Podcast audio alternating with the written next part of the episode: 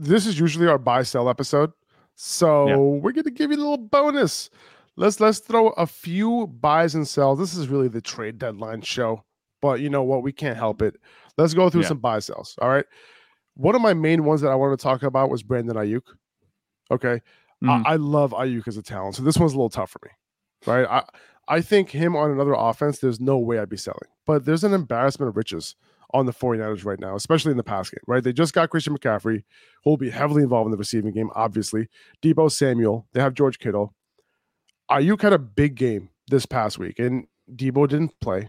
Jauan Jennings didn't play. And Jauan Jennings, you know, he's not getting a ton of targets, but 10% target share in the season. Okay, so it's something.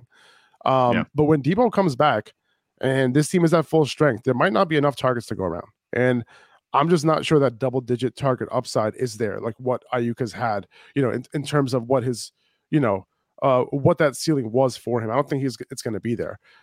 He's had three straight big fantasy weeks, and they're going yeah. into the bye. You know, so I'd sell. I mean, they're in a bye right now, so I'd sell to someone who is willing to keep him right, like during this bye. There are some good matchups on paper in those games after the bye. Okay, so I would use that in my argument right? It's like, oh, like, hey, like I can't use him right now. I need to win this week here. Like, I know you can afford, like, pump up the ego a little bit. Yeah. I know you can afford to have Aiyuk on the bench this week because you have such a good team. You're going to get the win this week anyway because you have mm-hmm. such a good team. You can afford it. I can't. I can't afford it right? You gotta say it like that. All right. You gotta like you gotta put you gotta put some oomph into it. Okay. Uh, and then you look at those yeah. games after the bye, right? Uh Chargers, Cardinals, Saints. Like those are teams that like you look at that, like, oh, like receivers can do good against those teams. But here's the thing: the 49ers defense, they're relatively healthy again, right? And those three teams that I just mentioned, they, they might be might struggle on offense against the 49ers. And yeah. uh, you know, we can easily see the 49ers defense and the 49ers offense like kind of controlling the ball like on in the run game with Christian McCaffrey. And that target share will be the overall targets will be lower. The distribution might be a little bit wider between the four guys that I mentioned. And it might just limit Aiyuk from hitting the totals that he's been hitting lately. So that's why I'm looking to sell Aiyuk right now at where I think the height of his ceiling is. Yeah, I think this is a really good analysis. Even though you know I, I've liked what I've seen from Brandon Aiyuk definitely, and Me he looks man the talent, you know, it looks like he's, you know, finally breaking out and having that role. But like you said, the number of weapons in this offense is ridiculous. And on a team with a defense as good as the Niners, you know, are they really going to be in game scripts where they're going to have to throw the ball? If they're throwing the ball, chances are it's going to be Christian McCaffrey out of the backfield or, you know, nice safe routes with George Kittle or, you know, Deebo Samuel will be doing, you know, running and passing work and receiving work. Uh, it's not Brandon Aiyuk. It's just the fact that they have all these players that they want to get involved and can get involved. You know, it's going to be a super efficient offense, but without the workload, you know, he's not going to see like like you said, 11 targets, 11 targets, six targets back to back. I don't think we're going to see any more strings like that again the rest of the season. Um, so I think it is time to sub Brandon Aiyuk high, and at this point, you know, his value is actually very high. I think very high. The way the way it looks, because like you said about the upcoming schedule and what he's done the past few weeks, not only has he got a bunch of targets, but he's catching those targets and he's turning them into touchdowns, three touchdowns in the last three weeks. You know, he's doing it, he's doing his thing. So he looks like a really solid wide receiver two right now. You know, you could say he has wide receiver one upside on a weekly basis. You know, he could he he doesn't have to be a side piece, you know, anymore in a trade. You know, he could be the main main course. I think, depending yeah. on who you're targeting. I, I would go after a guy like maybe DK Metcalf with him, something like that, or maybe even an Amari Cooper. Ooh, you like know. Amari Cooper is quietly really good.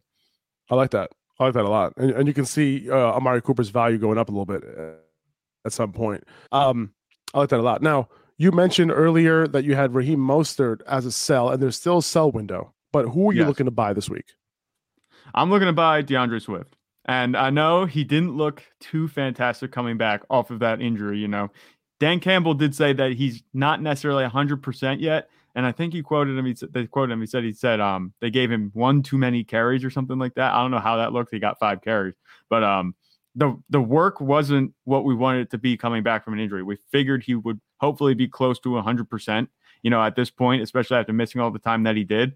And he still isn't. And that's not really encouraging news to hear from the coach that he could still be a week or two out from being 100% and getting that full workload I'm buying that, you know, right now, especially if you're a D'Andre Swift owner and he has missed, has been five weeks for you. And he comes back, he puts up 14 points. Okay, he scores a touchdown, but he only gets five carries. And then the coach comes out and says he's not 100% and they gave him too much work. Like, how happy are you going to be with that? You're going to be really disenchanted with your running back at that point. He still did lead the team in snap share despite not being 100%, 33 snaps, 55% share, and he scored. So that's encouraging to show that the talent is still there. It's not that he's not he's not he's not losing a step because of this injury. It's just he has to come back from it.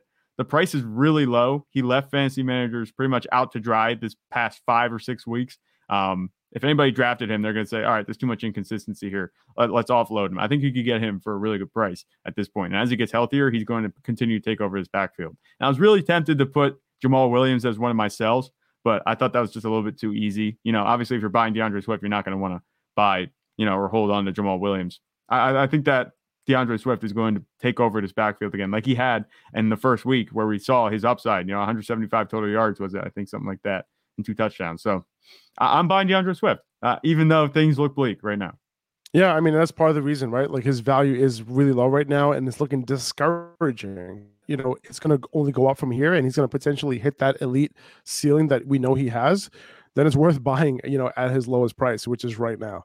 Um, yeah. Jamaal Williams, you mentioned him, right? Like, I'm I'm fine selling him, right? Like, I think you can another two touchdown performance, right? Like even when Swift is out, his role doesn't change too much. And when Swift plays, like you're not going to feel so comfortable playing him, right? Like there's going to be a lot of times where he's going to score two touchdowns, but it's going to be on your bench, right? Because his touchdown yeah. or bust with him, right? So, you know, most times he's probably going to be on your bench just because like you have other studs at running back. Like, are you really going to bench Jonathan, even though Jonathan Taylor is like off, right? This season, yeah. are you going to bench Jonathan Taylor for Jamaal Williams? Probably not, right? Like most no. of the time, you're not going to do that. So, like, you know, unless you're like going strictly by the numbers and you're like, well, whatever, I'm going to start him because he's been getting me fantasy points. It makes sense, but you probably won't end up doing that. So, at the end of the day, he's somebody that you could potentially sell uh, in a package as like that second, like that that that side piece, right? Yeah.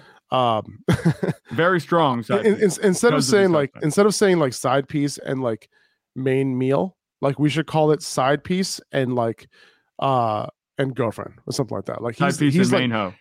Main hoe. I like that one side. Jamaal Williams is not the main hoe here. He's yeah. the side piece. So you combine the side piece with a main hoe, and you go get yourself a, another main hoe. A wife. That's that's a, a wife. Go get yourself a wife, man. That's a good trade, man. A good trade, man. Like if you can, if you can, if you can trade your main hoe for a wife, that's a good trade. Yeah. You know what I'm saying? So you know you're making I, I money like that, that way. Yeah. I like that a lot. oh, 100 percent, man. Oh my goodness. Um, okay, let's see. So I had another who else did I have here? Oh, a guy I wanted to sell. D'Onta Foreman. Okay. Yeah. D'Onta Foreman you know, listen, I, I, I get it. Like he had a huge week, and everyone's very excited about D'Onta Foreman. If I had a, if I had him, I'd be kind of excited. I'd be intrigued. But this is his ceiling, guys. Okay, this yeah. the, he just had a three touchdown game. He had a big game the week before, right? He's had a couple of monster games. Do we really think? And, I, and like credit to the Panthers, they did a great job, right, over the past two weeks. PJ Walker, you know, I, I love the story, right? Yeah. But do we really think the are the Panthers going to go undefeated for the rest of the year? Like, is that what's going to happen here, guys? Like, are they, did they suddenly become a good offense? No. Yeah. Okay. This is this happens all the time, right? A head coach gets fired, right?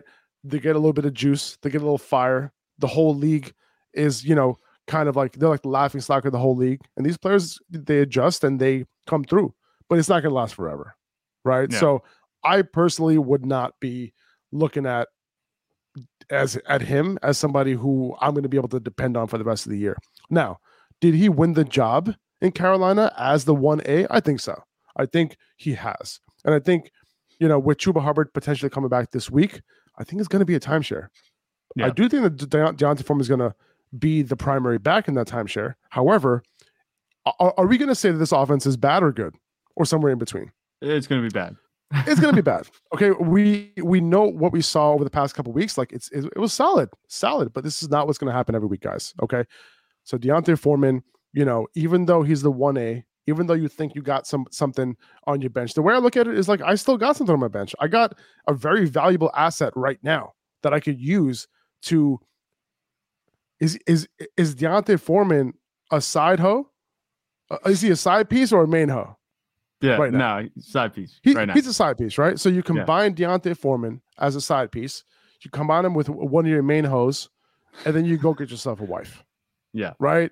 And that's that's how I would play this. Now this is this is it, Zach. Like it's over now. Like this is going to be our thing now forever. Yeah. For every every buy any trade discussion, any yep. trade, you got the side hoe, you got the you got you got the side piece and the main hoe. Oh, mm-hmm. okay. Anyway, 100%. so so I I personally like when Chuba Hubbard comes back, he's going to be the primary pass uh, pass catching back at the very least. Um, yeah. they liked Chuba Hubbard before he got hurt, man, and he was their one A. Okay, so I don't think he's just going to be thrown to the side. I really don't. I think he's going to be involved.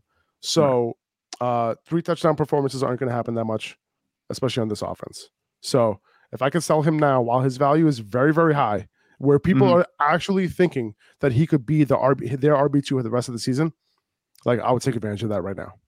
Absolutely, D'Onta Foreman. You know, he gifted you this, you know, sell window before last week nobody would have said, even after, you know, both D'Onta Foreman and Chuba Hubbard had a good week, nobody would have said that, okay, these guys are going to be, you know, they have a chance to be RB2 the rest of the season. Now he goes out and he gets a hat trick, you know, 30 plus PPR points, you know, this week. And now we think that he could be, you know, the lead back in this offense.